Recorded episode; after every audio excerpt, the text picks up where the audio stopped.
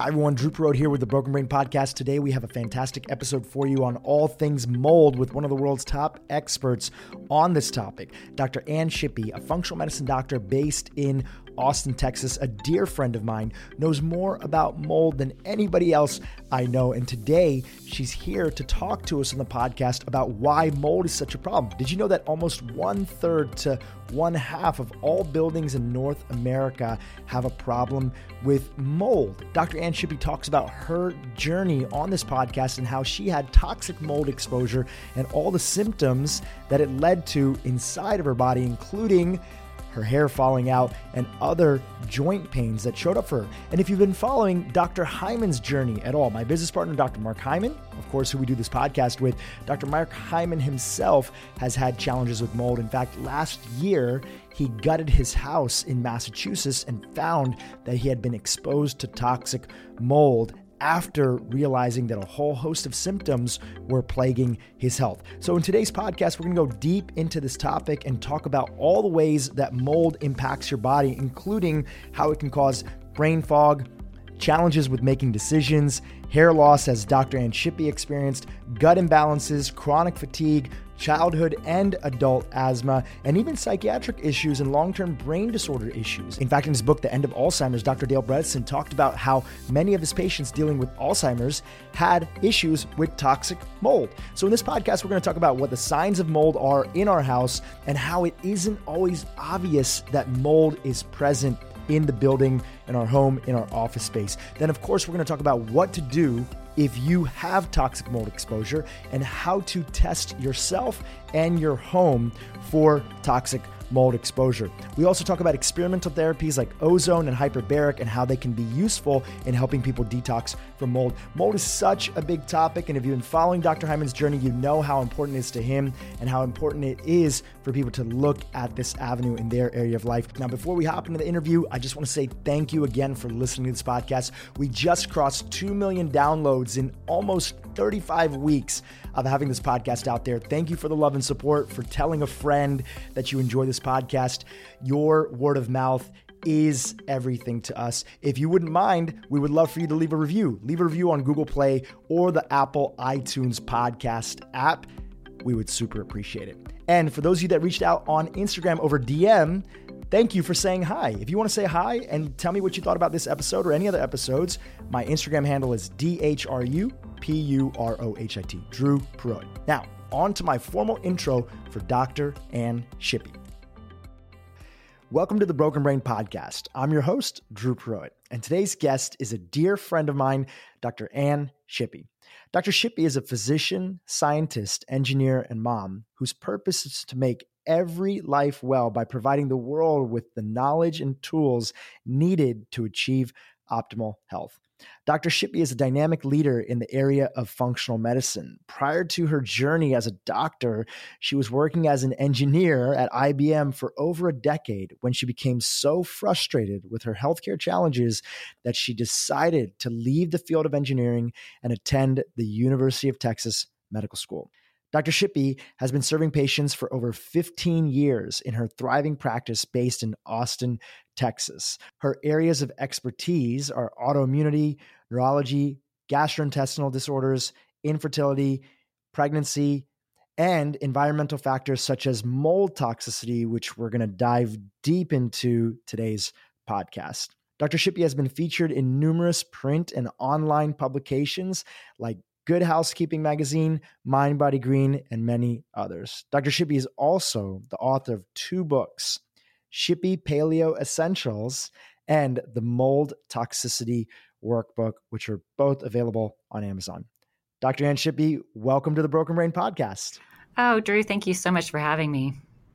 So, you treat so many things, and I'm fortunate to know many of your uh, patients just through the community. You've helped many of my friends, and they have had a whole host of of, of challenges, and you've helped them with. And but you've not. But in addition to that, when even before we had met in person, when I was researching the topic of mold and asking around and asking different doctors, you know, who's a good resource for mold, and I want to learn more about it your name was always coming up. So you do so many different things, you work on so many different areas, but how did you become the mold whisperer in addition to everything else that you do? Well, fortunately or unfortunately, I had to figure it out to help myself heal once again. So I had gotten sick um, as an engineer and had to figure out how to put the pieces of the puzzle together to get well enough to go to medical school. But a few years into practice, I started getting sick again uh, in, in my, into my functional medicine practice and came to find out that I was actually getting exposed in my home and in my office. About a year before I was getting sick, I had gone to one of the few conferences on toxic mold that had ever happened prior to that and had learned a little bit about it and realized I had been missing it in some of my patients. And uh, fortunately, a patient who had gone through it um, who's very intuitive, uh, pointed it out to me one day in my office. And there was so little information available about um, the ins and outs of, of helping people to get totally well from mold that I learned myself. I had been um, getting pretty sick. My hair was falling out. My I had so much pain in my body that I didn't even want my my boys to hug me, and my right arm had gotten so weak that I would sometimes drop a glass if it was full. That's incredible. And when you were making the decision to leave uh, being an engineer and the successful career that you built up, um, at what point in time did you realize that mold was playing a role in some of the health issues that you were facing? Well, it's interesting because I really didn't realize that mold had probably impacted me way back then. Um, it, but it probably was because we had had a leak in our in our house that um, now, based on what I know now, they just it was a new house and they um, had fixed it um, just by paint, you know, paint, fixing the roof and then painting it without ripping out any of the walls and that kind of thing. So here I am, um, you know, let's see, that was would have been eight, you know, 12 years later, because I was uh, several years into practice and um, and and finally learning about mold, which was which was part, and I just had gotten lucky before part of what we had done around the time that I decided to go to medical school as we had sold our house and and moved. So that probably really uh, really helped me. So before we continue down your journey, because I'm super fascinated about it, I know our listeners are too. Let's take a thirty thousand foot view of mold. I think there's a lot of misconceptions and misunderstandings about mold you know, there's the light level of understanding of when people think of their food becoming moldy. And obviously, if your food's moldy, you're going to throw it out. But there's this deeper challenge with mold and the way that people are exposed with it. So let's first talk about when we talk about mold, what are we talking about? And then, secondarily, you know, why is it an important topic for people to learn about when it comes to their health? That's such a great question. So, even in the medical field, most physicians think about mold as being an allergy or asthma issue. So, that's more an issue with the mold spores. The, the the big impact that I see now is more on the toxins, the the um, the metabolic byproducts that the mold makes. It's just part of their normal survival, is uh, those are thousands of chemicals that, when they get into the human body, are very, very toxic. And it's almost like uh, like people think of, oh, I went in for an allergy scratch test and I didn't come back as being sensitive to mold. That may have nothing to do with being sensitive to the effects of the poisons that these molds produce. That's exactly right. So, what I see with my patients is that after being exposed to the mold toxins for a period of time, those accumulate in their body and they start to cause a lot of different problems. So, the mold toxins, or you know, what's called mycotoxins or MVOCs, can actually damage DNA. They can damage cell membranes. They can um, make the immune system so that it doesn't work very well. They can uh, cause cancer and a whole host of, of symptoms. Yeah, we almost have to think of mold as like f- biologically and in the history of evolution fighting for real estate against other living things and bacteria in the natural environment, in the woods, in the rainforest, out there. And so, because mold can't necessarily run away, its defense mechanism is producing these mycotoxins to try to get rid of other things that are competing for real estate. Now, Oh, sorry, go ahead. Oh, and I love it that people actually study this kind of thing. So they look to see what different families of molds do when they're even placed together. Like they make different chemicals depending on what other types of molds are there. And they make different chemicals depending on whether there's smoke or other environmental toxins in the air, or um, depending on what the humidity in the air is. It's really fascinating for the microbiologist to look at all these kinds of things super fascinating. And it's also a reminder that these are incredibly sophisticated living things. Now, what what is going on uniquely in this day and age that we live in that um, we're sort of dealing with this uh, crisis of so many people being exposed to uh, mold um, and maybe in a way that we we weren't uh, in the past, or or do you even see it that way? Do you think like mold has always been an issue in in humanity? Well, it's always been an uh, his, issue in humanity. If you go back and read, uh, there are places in the Bible that actually talk about burning down houses when there's mold. Um, and then um, there's been lots of research in animals. It's a huge, huge issue in um, with agriculture and um, and, and raising our animals, where when animals get fed moldy uh, grains and things, they become very sick. They don't reproduce. They have, um, you know, major infections that occur when they get exposed to mold.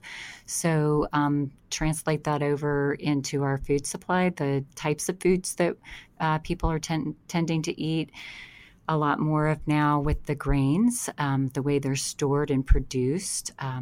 Even uh, recently this this season, corn is um, you know they're having a lot of problem growing corn that meets the minimum standards for animals to be fed that, and then you extrapolate that into humans. We know that we're getting um, exposures in our food supply with with things like grains and peanuts and coffee and chocolate and it's not well regulated. Um, but then the bigger issue that I see, because a lot of the mold toxins actually uh, diffuse right into the body through the lungs is that the way that we've changed the way that we build buildings. So in the 70s, with the energy crisis, the whole um, science of buildings changed. The buildings were, were built tightly. And when the buildings don't breathe, there's um, the humidity isn't controlled as well. So when there is high humidity, and almost every building has had uh, some uh, water damage at some some point, um, the the toxins actually build up in the building much more than they did in the past, where the buildings breathe. They would dry out if there was a leak, and um, and could actually uh, have some of the toxins diffuse out of the house as well. So besides being mold being just disgusting and people looking at it and maybe feeling a little oh, queasy. Oh wait, thinking... wait, wait! I want to say it's we think about mold as being a bad thing, but one of the problems is that that's actually going on right now is that we need we actually need good molds, um, good fungi to help have healthy soil. So um, it's it's such an important part of our ecosystem. I, I don't want to badmouth it because we actually need it. We just need it to not be in our food in our houses. exactly, exactly. Thank you for that clarification. So you know when most people think of mold they think of it like, oh, it's it's disgusting. I have mold piling up in my refrigerator in my kitchen, and sometimes people can think, okay, so you eat a little, you're so you have some of your grains and you eat some mold, so maybe you get sick for a little bit, and then you go from there. But it's mold can have so many, many, so much. Mold can have such a deeper repercussions inside of our body and affect things in in all sorts of ways. Give us an example of some of the ways that long-term exposure to mold and really the mycotoxins that can get produced in our body what kind of havoc can they wreak on our system well it's really fascinating because different people react differently So, even in the same family, one person might be much more affected than another, um, exposed to the same toxins. So, one of the common things that I see that's um, kind of a heads up is um, that people feel like their brain is foggier. Um, so it's just harder to focus, concentrate. Uh, they might be more forgetful. Um, uh, making decisions can be more difficult.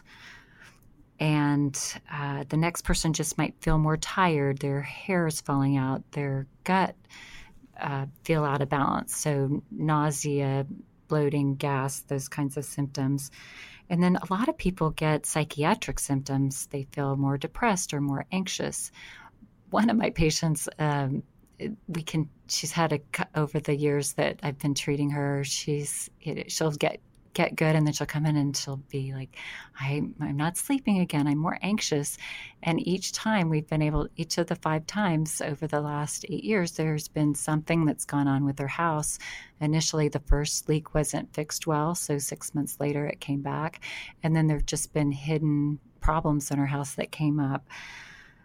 Um, there's also an association with alzheimer's and dementia and then also, yeah, in fact, we've had uh, Dr. Dale Bredesen in our last docu series for Broken Brain, and he talked about his estimation is that upwards of maybe like one third of the patients that he was working on that had Alzheimer's had some sort of uh, mycotoxin damage that possibly contributed to um, their uh, increased symptoms and their risk of, of Alzheimer's.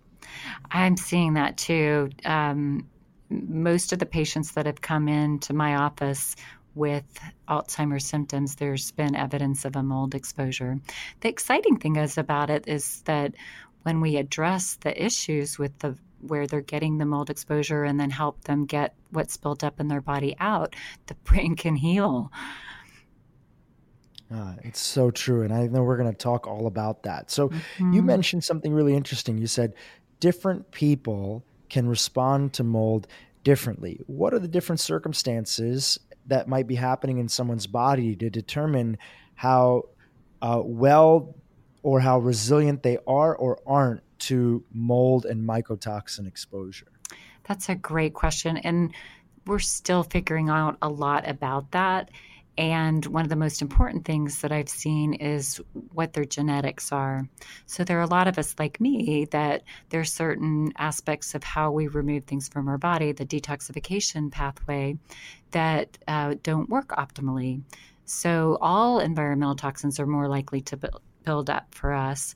And um, so, uh, you know, the more exposure, the more level in our body, the more serious the symptoms can be.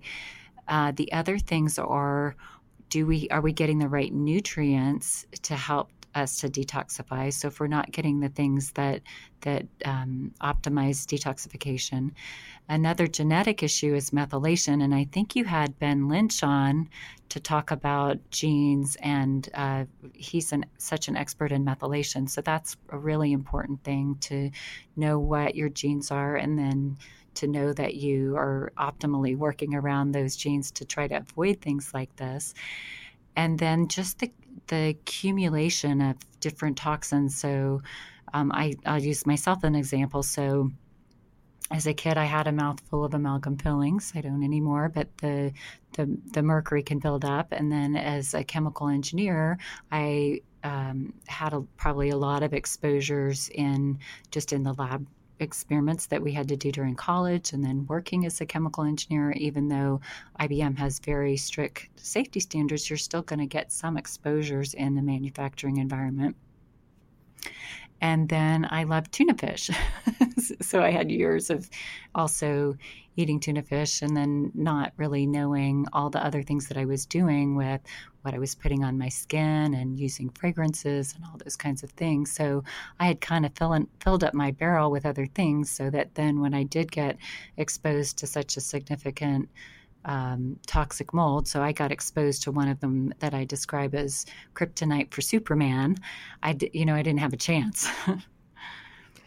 yeah, it's like all the toxins, the cumulative toxins in our life, all add together, and and sometimes these companies and even the EPA they do studies on these individual toxins and they say well this level of lead or this level of chlorine or this level of this is safe but we haven't done any studies on the combinations of all these factors and then we underestimate how often we're exposed to these things so you're saying in your instance being exposed to all these different components mercury amalgam fillings which we had um, my uh, dentist on the podcast talking all about that, and Dr. Roshtian and other aspects that you might be exposed to in a work environment. And then you add in a little bit of mold, you know, now you've hit what they call in functional medicine your total load, and then boom, it all spills over and you have an expression. So, what did you notice for yourself in that process? Like, I, you mentioned that you might have had some mold exposure when you were younger, but what happened with your health later on, and what symptoms were showing up in, in your own body? So, one of the big clues looking back now when I hear people say this is I, by the time I got to Monday morning, even if I rested all weekend, I had to drag myself out of bed. Like I just, I was so exhausted and nothing. Like here I am, I've been doing functional medicine, I'm helping other people with these issues, and I could not figure out how to get my energy back. And I couldn't find anything on the normal labs that I would draw, which is usually, you know, pretty extensive and I um, my skin was so sensitive. I was, um, you know, just a very light hug or touch would be so painful. I couldn't really wear heels anymore because my um, uh, my my just my legs and my feet would hurt so much if I tried to walk in even you know short heels. My hair was falling out so that my bathroom counter would just be covered with hair. It was kind of shocking I had any left. And um, I, you know, looking back, I probably had a little brain fog. I didn't want to admit it at the time, but just a little spacier on how things would work. And then what was, I actually had gone to a lot of different specialists, you know, a hand doctor, a neurologist, an immunologist, um, because I was really rapidly losing the strength in my right arm another thing, I would have, my muscles would just cramp severely, and I'd have little fasciculations in my muscles, which is little jumping. So it was really affecting me uh, systemically. So I know mold symptoms, mold can wreak havoc in so many different ways in the body, as you explained earlier. But help us understand with this pain that was happening in your arm and losing like feeling, and what was going on with your hand what is the relationship between mold and the mycotoxins and what you were experiencing in your in your hand and in your arm? Oh, that's such a good question because I had really two main symptoms. It was, you know, the severe pain and then it was also the weakness. So the weakness was a direct neurological injury. That the particular um, mold that I was exposed to called Cheeto Chaetomium makes a toxin called chaetoglobosin that's very neurotoxic. So it just starts to damage the nerves. And um, that from for my body that right arm was just the most susceptible. That was just the the tipping point right? Um, and then the pain is just the nerves being raw. They're um, uh, you know it's almost like um, you know how your skin gets when you um, have had a burn or something like that where there's just a lot of pain. It, uh, from that from the nerve system's uh, nervous system wondering what's going on and then probably trying to do some repair let's take a step back a little bit because when it comes to mold, I often hear people say as they start to learn more about it, said, "Well, I don't see any mold in my house and it doesn't smell." So help start off with that in this process of understanding the mold that people are exposed to. You talked a little about grains in our food system and how our food system and peanuts, which are often uh, very moldy, but let's talk about building exposure and home exposure. A lot of people think, well, I don't see mold and I don't smell any mold, so I'm okay. I Help us understand that how you, that. I love it that you asked that question. At least 95% of the patients that I've helped over the years with this issue would say, I don't have a mold problem in my house. I've never had a water leak. The thing that happens is the water intrusion's hidden. So, for example, a window window leaks. A lot of times there's not enough saturation at any given time for the, the water to th- show through the paint. Um, but there's enough that behind the paint and the on the other side of the board, there's a significant mold colony growing. A lot of times it's behind uh, some type of plumbing, so behind the shower or bathtub behind a, uh, a really common one is an ice maker or a dishwasher that's built into a cabinet or even a refrigerator line where you can have a whole wall of mold behind the cabinet and don't have any idea and you don't smell it because that those particular molds aren't making the MVOCs that give that musty smell. Um, a lot of times the leaks are with a with a chimney or some type of a vent to the outside that hasn't been caulked perfectly, or if you're not doing annual maintenance on those kinds of things, that caulking has broken down so that when you have a heavy rain, you have water coming in.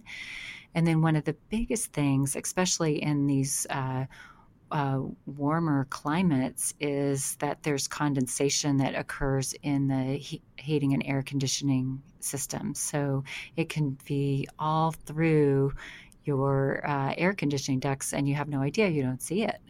But the the way that the um, mold toxins just get into the air, and then they're just part of what you're breathing in um, you don't you don't see it, you don't know it, and you don't smell it. And uh, a lot of people, um, you know, as a, as a functional medicine practitioner, and of course, you know, we, we have our center, the Ultra Wellness Center. I, I listen to the doctors and I watch the doctors take a patient through their intake.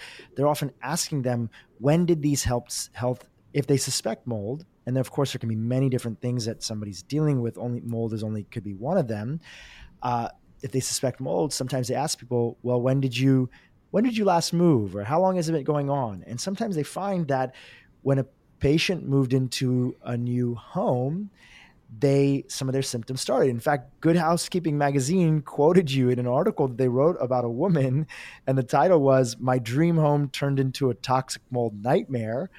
About a woman who found a fixer upper and purchased it, and all her symptoms started almost immediately when she moved into that new place. So another great example that uh, it's not like she would have bought the house if she saw a bunch of mold everywhere, but it was hidden and it slowly wreaked havoc on her system.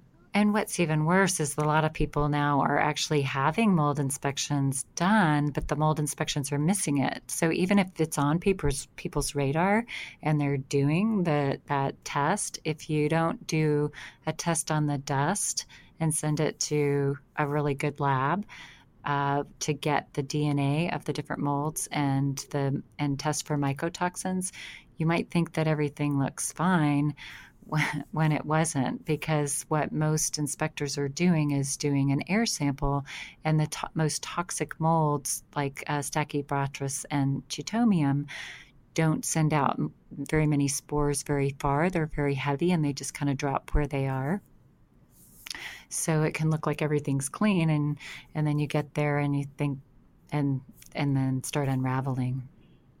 So let's talk about testing and finding out how we would look for mold in the house if a lot of it isn't necessarily visible and could be hidden and other things. And i, I so I think the first thing is that anybody who's in, involved in real estate or purchased a home or knows a little about it, a lot of inspectors are also just so used to a certain level of mold that they might even just check it off because they get hired you know by real estate agents. And if they're raising a lot of flags then it's like i'm not going to continue to work with this person who's doing the inspecting. So what is the gold standard way to actually test for mold if we're concerned about it in our home or in our office you raise such a good point with your example. Um, the, I think the first thing is to get an inspector that really understands the health implications of mold. If if they if they don't ha- you know have a good understanding of that, they might not dig as deeply as you need them to to avoid the problems.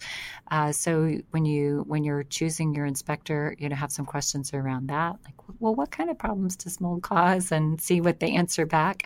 Uh, now that this audience is educated. And then the second thing is finding out what they actually do to detect it. So I, I can't underestimate the importance of that visual inspection, like really looking for the the clues that there might be something going on. You know, actually pulling out the the dishwasher and the refrigerator and looking at the floorboards to make sure that there's not some separation and um, uh, you know sometimes even taking samples of the ductwork and sending them out as well but um, if there's anything suspicious uh, you know kind of stop there and don't even depend on the testing but if all of that looks good and um, and you're going to proceed, then it's so important to do uh, a test on the dust. And historically, that's been called an ERMI test, E R M I.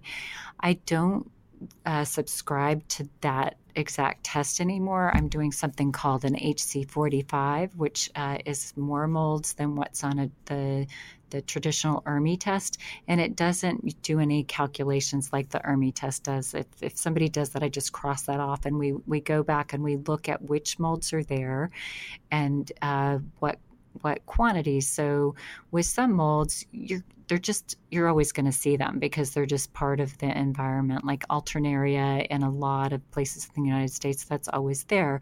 So that's not alarming.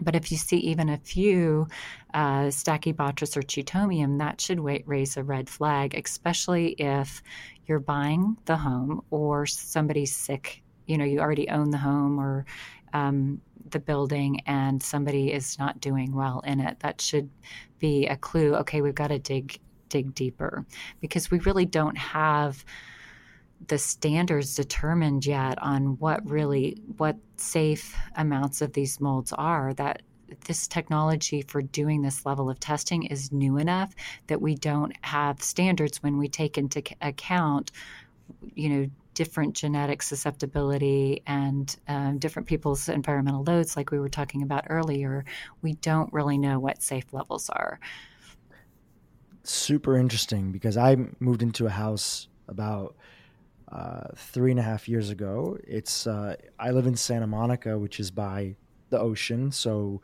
I want to talk to you a little bit more about that, about places that are also slightly more uh, susceptible to developing mold. So um, I live in Santa Monica. There's not a lot of new properties. There's not a lot of new construction. So I found a house that I moved into about three years ago. It was built in 1948, 49.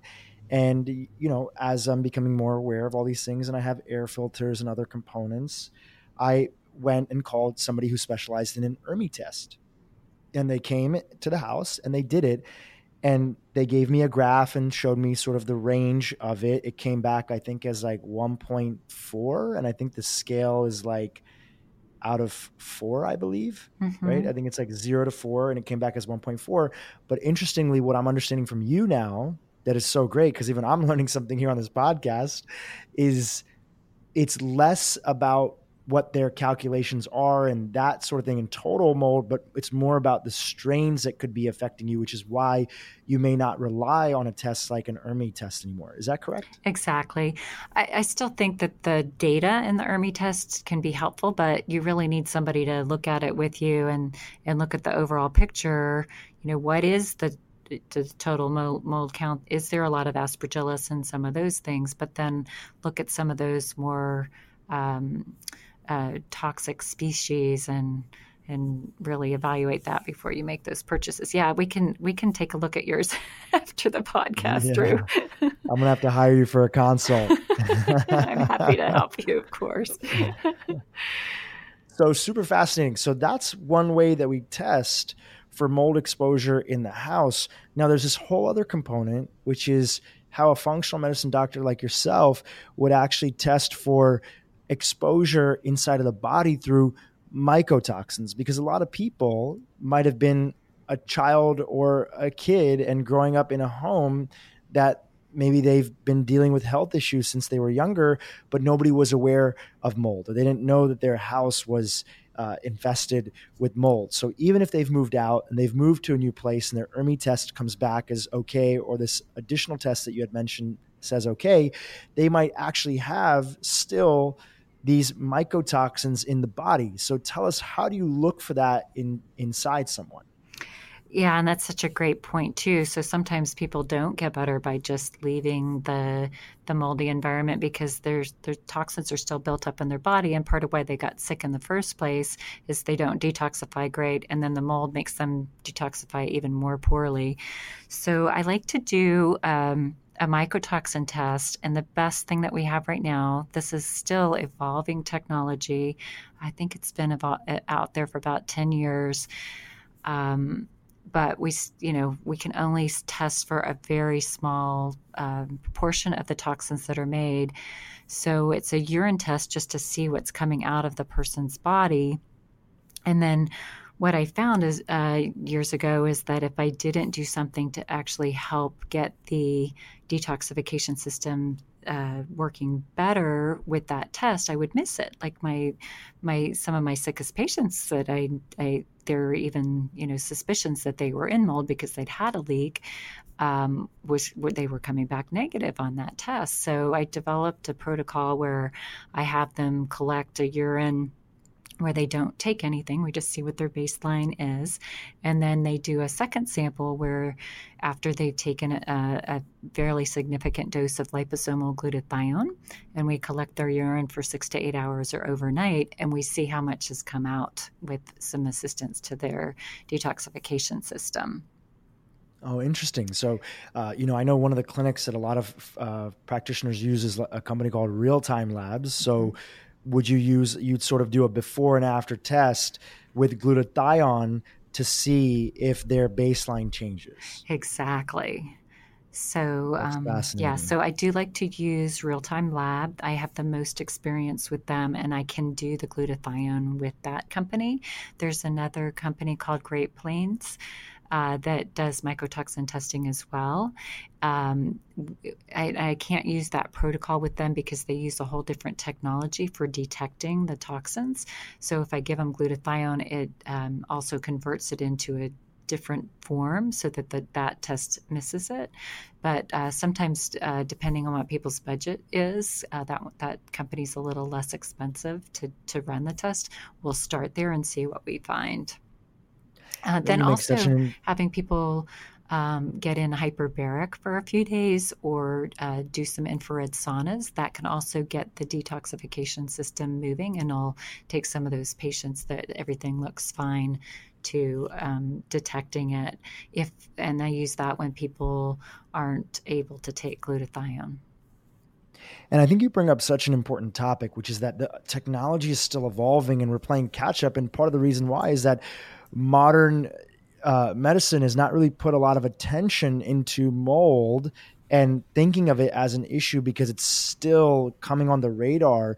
And many uh, physicians and other pra- types of practitioners they don't learn about it much in school right? Maybe if anything it's talked about conceptually in the bigger picture and that would be in like under undergraduate or maybe it's brought up in the context of an allergy test which we already know is not relevant to the type of uh, s- symptoms necessarily that we've been talking about here Exactly. In pretty much all medical training, we get taught about mold as an infection because people can get it in their lungs or their guts or bladders or skin, uh, sinuses. So we think about it as an infection and and usually just in immunocompromised, although I'm finding that that's not necessarily the case as well. That's just when people get the sickest.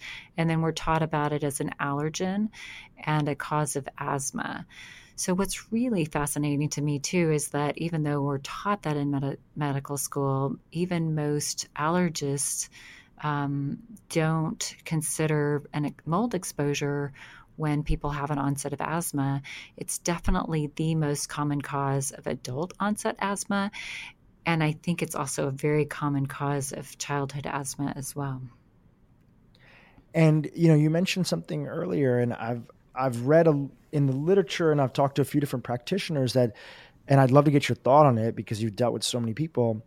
That sometimes if somebody's had long term exposure in their home growing up, or maybe their dorm room, um, or, or office environment that they can sometimes get a mold colony in their nasal cavity that even if they're removed from that building they are having like a little I don't know if this is the proper terminology, and you might say uh, you're crazy and no, this is an issue. But what I've read a little bit is that there can be a mold colony that sort of uh, forms in the nasal cavity and where this moisture and everything is in our airways breathing in, and that could constantly producing a small amount of of mycotoxins that can continuously infect someone, and that's why some practitioners who treat mold might use like a nasal antibiotic if they suspect that. Is there any truth or validity to that? It's extremely true and extremely common. I find that that's, a, I think that's a lot of why some people get tipped over more quickly than others in a building is that they just had the bad luck of getting what I would call either colonization or an infection of, of um, mold or fungi in their um, either in their sinuses or nasal passages, their lungs or their gut, even their bladder. And what's exciting is that we're finally developing some technology that's actually kind of similar to how we do the dust testing, um, on the human body, we can send almost any secretion or swab to some labs, and they're actually able to pick these um, colonizations up. Whereas in the past, it's been very difficult to identify them because the mold is, is kind of hard to grow in a laboratory environment where they're actually trying to culture it it just doesn't grow there very well. So that the culture might come back negative if you just send it send a swab off to the regular, you know, local laboratory, and um, and and then miss that really important piece of helping somebody to recover.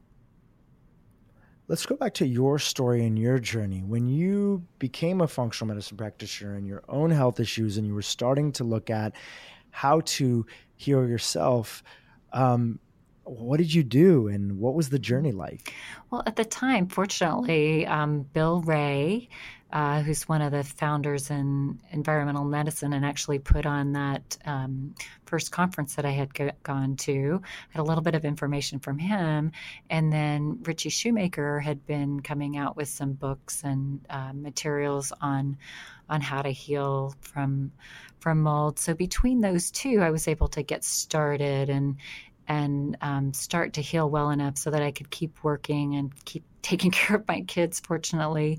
So, you know, one of the most important things for me was getting out of the environments that I was in. So, I had had hidden leaks in my home and then obvious leaks in my in the hallways uh, in my office. So I was able to move from both of those places. And um, so that started making a difference fairly quickly fortunately for me. And then, and did you notice a difference? Like when you moved out you significantly felt like you know even if that you when you slept you weren't as tired. Like what did you notice when you moved out of those of those environments? Yeah i'm really really lucky. I started getting my energy back and i started getting the strength back in my arm and less pain and my hair quit falling out you know fairly quickly within weeks uh, that doesn't wow. happen to everybody. Um, and then I I started uh, Dr. Shoemaker, who I I respect very much, but I feel like um, you know his his protocol didn't work for me. I um, and that's part of why I had to become such an expert myself. Is I I did not tolerate uh, cholestyramine. And so, and just explain what that is for so cholestyramine. Yeah, uh, cholestyramine is a medication that's a binding agent. It's an old old medicine for cholesterol, and um, it so it helps to pull the toxins out through your gut and it made me when i tried taking that i it just got so sick. So i'm like oh my gosh what am i going to do? So i had to go back to my functional medicine toolbox and really start to think through okay what's going to help get these toxins out of my body? And so one of the big things was uh, the liposomal glutathione that i now use to help with the testing and have most patients take that um, uh, as most people are actually depleted in it, and um, and then found other binders like the cholestyramine, but that I could actually take and tolerate. So things like um, medical grade clay and charcoal, and something called modified citrus pectin. So for me, those really helped. And then I got I started doing um, infrared saunas on a regular basis. And that I, you know, was very very blessed to have figured out what I what I needed to do. And of course having a very careful diet I a super low inflammatory diet. So lots of, of the vegetables that support detoxification like broccoli cauliflower cabbage kale onions garlic and then some bear you know a few berries the uh, to get those nice antioxidants in and then a host of other supplements um, that that really support me. Um, and then I found things like, oh my gosh, I'm detoxing so much at night that I need to, um, I actually need to replace my sheets every few months and wash them almost every day because otherwise I would feel like I was laying back down into the into the toxins. I, I would have restless sleep and not feel as good in the next morning if I didn't do some of those things. So it's um, it's been quite a journey. it's been quite a journey, and you've written a lot about it in your book, which uh, you know we'll definitely link to, and people can dig into it. Um, going back to you know, I'm just listening to your story, and and and some people might be relating to it, or they might have seen that they've had exposure. Of course, at the end of the day, people should always work with uh, a physician or a healthcare practitioner who can personalize a program um, for them. But what are the things that you've told your patients or written about or told people that they can do that if they suspect that they have um, mold or mold exposure that might be contributing to some of their health issues, how can we minimize the damage? And what are the things that are pretty generally safe for most people to do? The uh, the biggest thing is to get into as clean of environment as possible, as clean as soon as possible. I know that's really, really challenging for some people. Um, you know, financially, it really takes a toll, but that's the number one thing. It's very difficult to heal completely, especially if people have the neurological issues. Um, to to uh, basically, I describe it as getting the spigots open enough and get the immune system settled down enough that they can totally heal. But um, the, the other things are are that liposomal glutathione. It's it's it's really critical for most of my patients to get well. Um, so the the liposomal glutathione is a special form of glutathione that gets absorbed uh, through the digestive tract rather than just getting digested. So then it can go right into the cells and into the mitochondria as as needed to actually help the the cellular machinery in all of the cells and then also in the liver to be able to get the the toxins in general, but especially the mycotoxins ready to be eliminated from the body. And many of our listeners will have remembered from past episodes glutathione being brought up a lot as the number one, one of the top antioxidants that are out there. So, so just to just to kind of summarize the things you shared. So, first things first, people need to see if their environment is the main culprit. So, the ERMI test could be one, and then could you remind us of the name again of the other tests that you had mentioned? HC45. Uh, I send it to a company called for... Amtech. Um, and and if we want, if people are out there and they're listening, they're like, well, I live in Houston, Texas, or I live in like, you know, Delaware or New York City. What what are resources on how they can find somebody that can help them come in and and test that and and and actually conduct that in their environment, in their home or in their office? That's a really good question. We've got a um, a checklist of of thing of questions to ask the inspectors uh, in your area, and then there are some inspectors that will uh, travel from out of state to to help. But what I think a lot of people can do is actually order one of these test kits and uh, and get as much as dust as they can in their houses. So go along along floorboards and air vents and uh, top of the refrigerator, just places that you don't dust all the time. Get as much dust as you can, and then send that in. And then if it's positive, then you can um, go looking for an inspector that can help to um, interpret that result and um, and make sense of it and help and, and actually help find the find the source find the source and see can something be done or is it something much deeper and I, I, bring this up because you know Dr. Hyman himself, after living in his house for many years now in, in the Berkshires in Massachusetts, finally started suspecting that there was some mold issues. It's a barn, and he's talked about this in pad, past podcast with um, Mind Body Green. He did an episode with Jason, the founder of Mind Body Green, where he talked about this. We'll make sure we link to this in the show notes about how he had a renovated barn that he turned into this beautiful sort of country house in the Berkshires. Started suspecting mold was an issue. Went in, opened up the panels in the home, and basically found mold everywhere. and yeah, I, that's um, you know it, eh, it's so interesting too because as functional medicine physicians a lot of us already are more susceptible to environmental toxicity but i feel like it's been my best way and i know mark feels this way too is um, it's kind of the best way we learn we really learn what works what doesn't work and kind of open our thinking and uh, so i'll just say unfortunately or fortunately i've had several other episodes since that original one almost nine years ago, um, you know, uh, two years ago, developed uh, adult onset asthma for the first time in my life.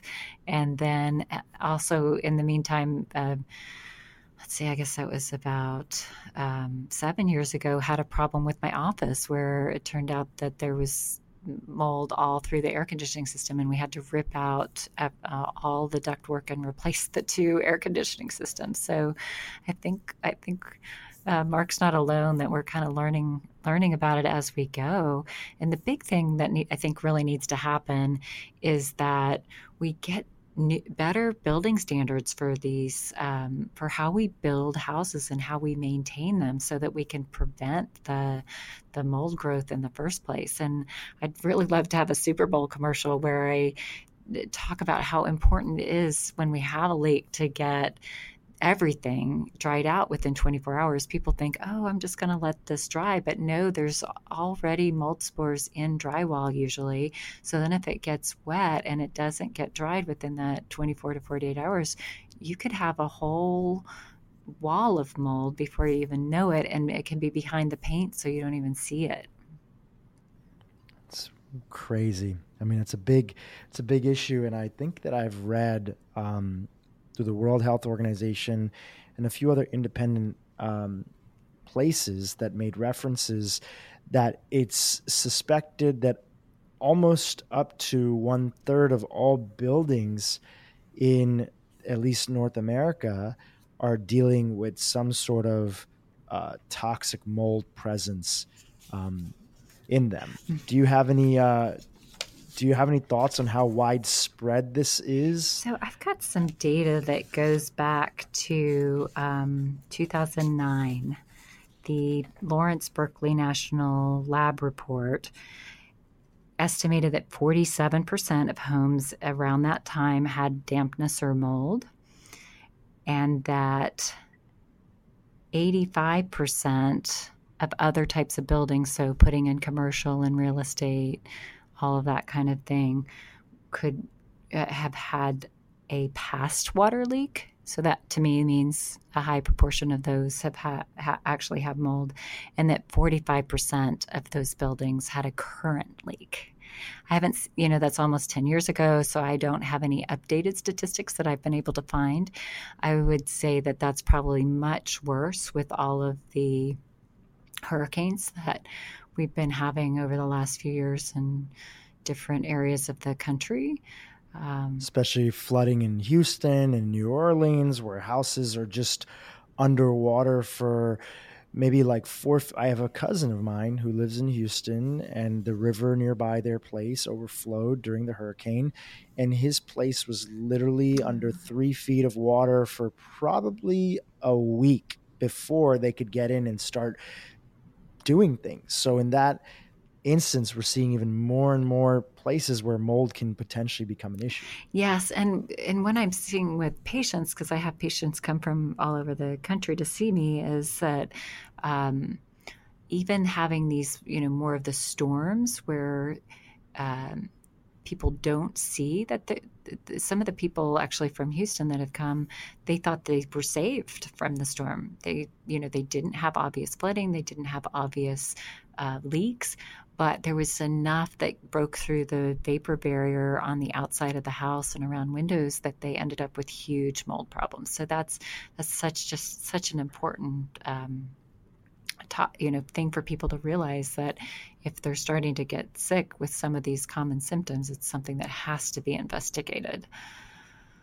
And not everybody who's exposed to mold gets really sick. Of course, we talked about that earlier, but we are in situations where we know there's exposure. I am recording this now in our new office that we moved into recently, that's in a historic building in Santa Monica that was built in literally like 1915. It's an old, old building and I look up at some of the ducts and the AC units and other things, and I can see not mold, but I can suspect there's probably something that's going on there. Now, there's nobody in our office that's displaying any symptoms yet, obviously. And so I do want to bring somebody in now that I've gotten this new understanding of the testing that I can run. But let's say, for instance, you, you mentioned something earlier, which is just so unfortunate, is that um, there is often a significant, I mean, some people can't move out of their house. They can't do stuff because of whatever is going on, or they work at a company where they can't necessarily convince the company to to move. In that instance, if you're living with it, and uh, ultimately you have to decide what's right for your health. But let's say, for instance, you do think that there is mold exposure in a place that you're in, and for whatever reason you can't move out. What are things that we can do to mitigate our exposure or the effect that it can have on our body? Well, hopefully there can at least be some level of remediation. So at least hopefully getting the mold uh, taken out to whatever extent that they can, and then you know supporting the detoxification systems with the things that we talked about and the things that I have in my book, and then um, uh, putting in a, a HEPA filter or a, a, a um, like a scrubber sometimes can at least take the edge off.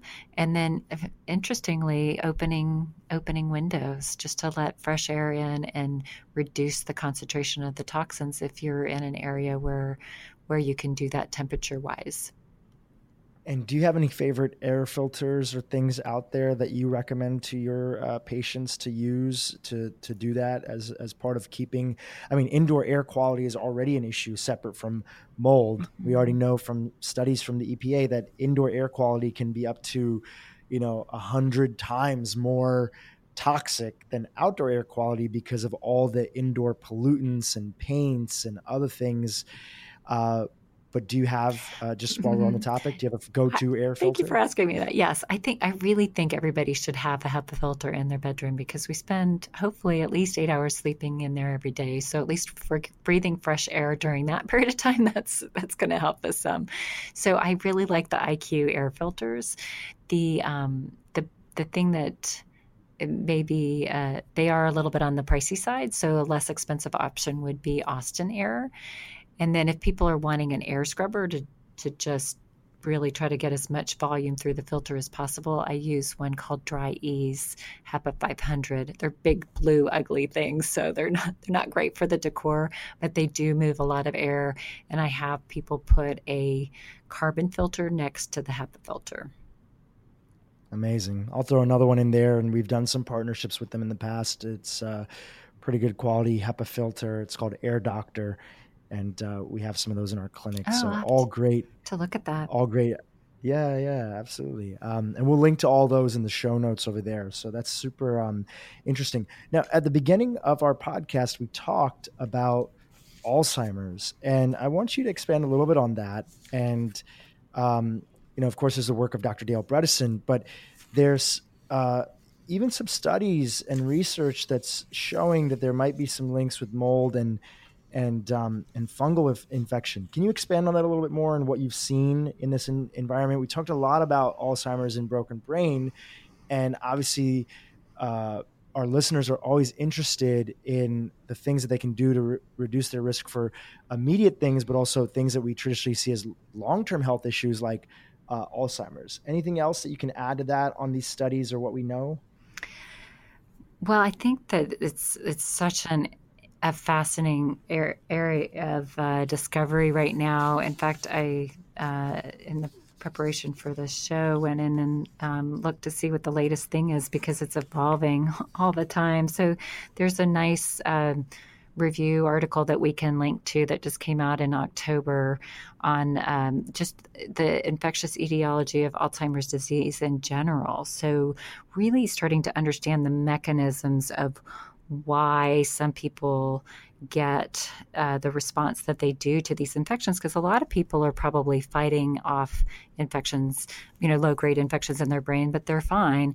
And so some people are just more predisposed to actually having the, the you know chronic uh, accumulation of damage and it can be caused by um, multiple infections now. It's been linked to some of the viral things like herpes, and then um, uh, things like chlamydia, and probably some of the spirochetes, and and also fungal infections. So, I uh, one of the things just applying this into practice is when I when I'm taking care of patients, a lot of times the uh, neurological and brain issues will get better just as we're we're doing the things that we need to do with helping them to detoxify and give them the nutrients that really help to rebuild their brain, um, like phosphatidylcholine and nicotinamide riboside, uh, really great forms of CoQ10, those kinds of things. But if I find signs of an of a fungal infection in their body with the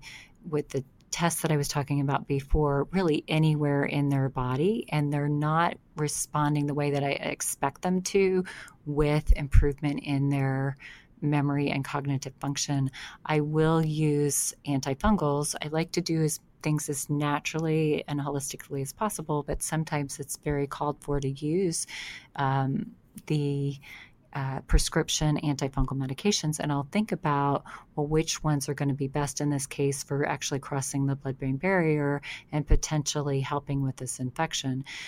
Since we can't biopsy the brain, we're a lot of times we're just having to use the results that we have from the other uh, places in the body, and especially since the the nares and the sinuses are so close to the brain, I think that's a good indication of what could be going on in the brain. Mm. And I know we I, I, saw you recently at Summit Series. We were at the event together, so and I was sharing with you. Yeah, we had such a blast. I know I was sharing with you that uh, um, Dr. Mark Hyman, after his mold exposure, and he was dealing with a few different things, uh, had a patient of his that came to him and said that they had used direct IV ozone, which just you know everybody who's listening, uh, very experimental, not you know approved to treat any other diseases or anything else like that but sometimes practitioners go on journeys where they go and research things themselves to see if they can get an improvement and um, maybe try to put the spotlight on it. I know even Dr. Hyman now is interested in, in doing research on on ozone, but he actually used as part of his healing protocol uh, uh, direct IV um, ozone, and I know that um, uh, I, I, asked you about it, just what your thoughts are, and you were saying that um, you don't use it right now in in the practice, but there could be some. It's it's worth.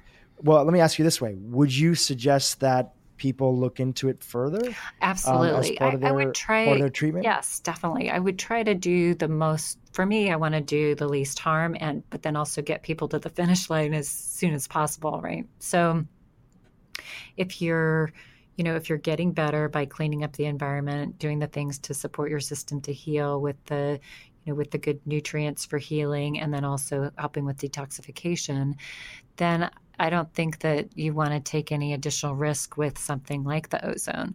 But if you're not getting better, I, I think that there's um, definitely. some, it's something to consider. Oh, I also haven't mentioned hyperbarics. Oh, that was one of the things. So two years ago, when I got the asthma from the mold that I was in, I I feel like hyperbaric really sped up my recovery because I think it was helping me to detoxify, increase stem cell production, and really help to get that lung tissue healed up. And for people who are listening who are not familiar with hyperbaric, can you explain uh, what it is and and and what it what's happening to the body when we're in an hyperbaric chamber? Yes, because I love I love the research that's coming out on hyperbarics now. Uh, it's like a chamber. It's like going on a dive. Uh, so you're on 100% oxygen, and it, you go down to to pressures like you were diving. And so, what that does is it really saturates the tissues with oxygen. And by doing that, it also increases your own stem cell production to to heal and it's primarily been used for people that are you know have a diving accident and you know go through the bends to help them to recover and for major infections like diabetic foot, foot infections but now we're finding that it's really great for brain traumas and all kinds of other things. And now there's some data that it really dramatically helps you to detoxify as well. So it's a really great up and coming uh, option for lots of different, uh, for you know augmenting the uh, treatment protocol for lots of different things. And I, have seen great results for some of my concussion uh, patients um, that, you know, just, you know, were really in a bind and we needed to get them well fast. It's been dramatic combining that with some things like IV phosphatidylcholine and NAD with the hyperbaric. So I'm super excited about it. Yeah, even um, John Hopkins University, I believe, uh, you know, you can Google Google this. There's a few different hospitals that are also using it for people that might have like open wounds, and to encouraging, you know, through an accident or through something else, are using it to uh, increase the recovery process and the body's repair process by putting patients in a hyperbaric chamber. So it seems like there's a lot of interest in it, and it can be used through it can be used for a lot of other things that are just now starting to show up. So, super fascinating area and development in medicine.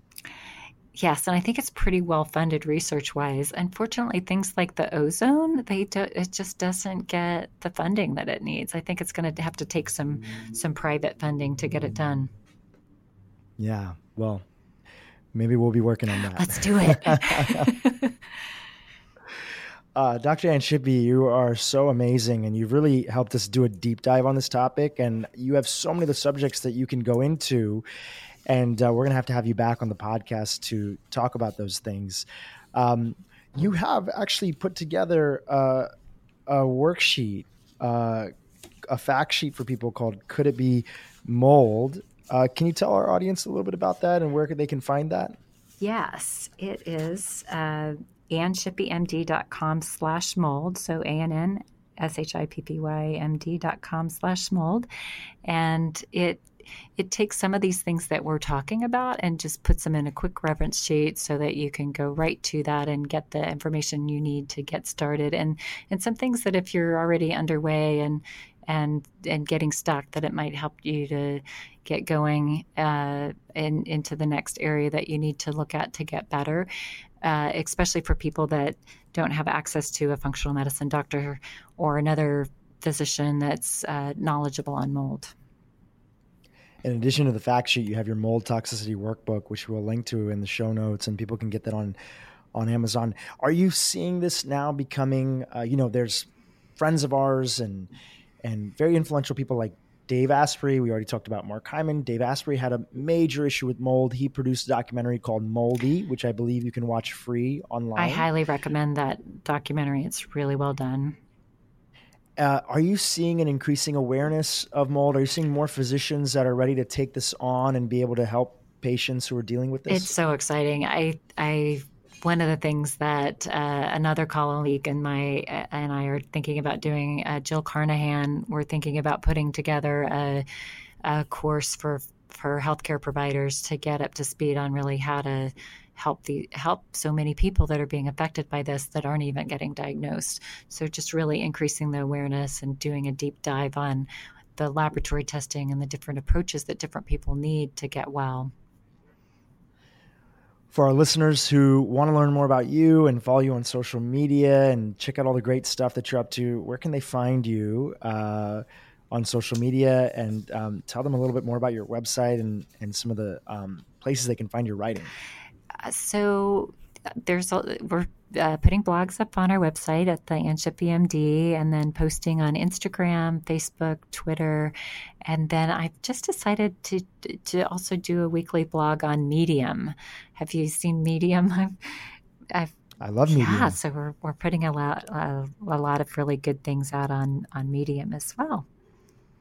Oh, incredible! Well, we'll link to all that there, and I just want to thank you for the incredible work. You know, it's truly the the the hero's journey. You know, you went through your own health issues. you uh, got yourself better, and of course, you've been very transparent that it was an ongoing journey with ups and downs. But now you're taking that information of everything you dealt with and you're out there helping the world on this topic that just needs so much more attention that a lot of people don't know about. So I want to applaud you for just this incredible career that you've built up, even separate from mold of helping people. And you've been so helpful to uh, friends of mine that are patients of yours, and they just sing all the praises of you. And I just want to say uh, thank you for being you. Oh, thank you. And I, I feel so lucky to get to do what I do. It's um, it's just such a perfect situation where I get to use my gifts and in such a positive way to make a difference every day. What, what more could you ask for?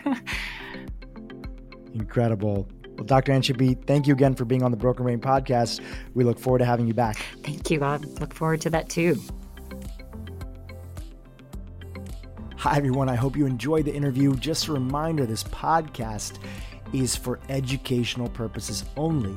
This podcast is not, I repeat, it's not a substitute for professional care by a doctor or otherwise qualified medical professional. This podcast is provided on the understanding that it does not constitute medical or other professional advice or services. If you're looking for help in your journey, seek out a qualified medical practitioner. If you're looking for a functional medicine practitioner, you can visit ifm.org and search there, find a provider database. It's important that you have somebody in your corner that's qualified, that's trained, that's a licensed healthcare practitioner helping you make changes especially when it comes to your health.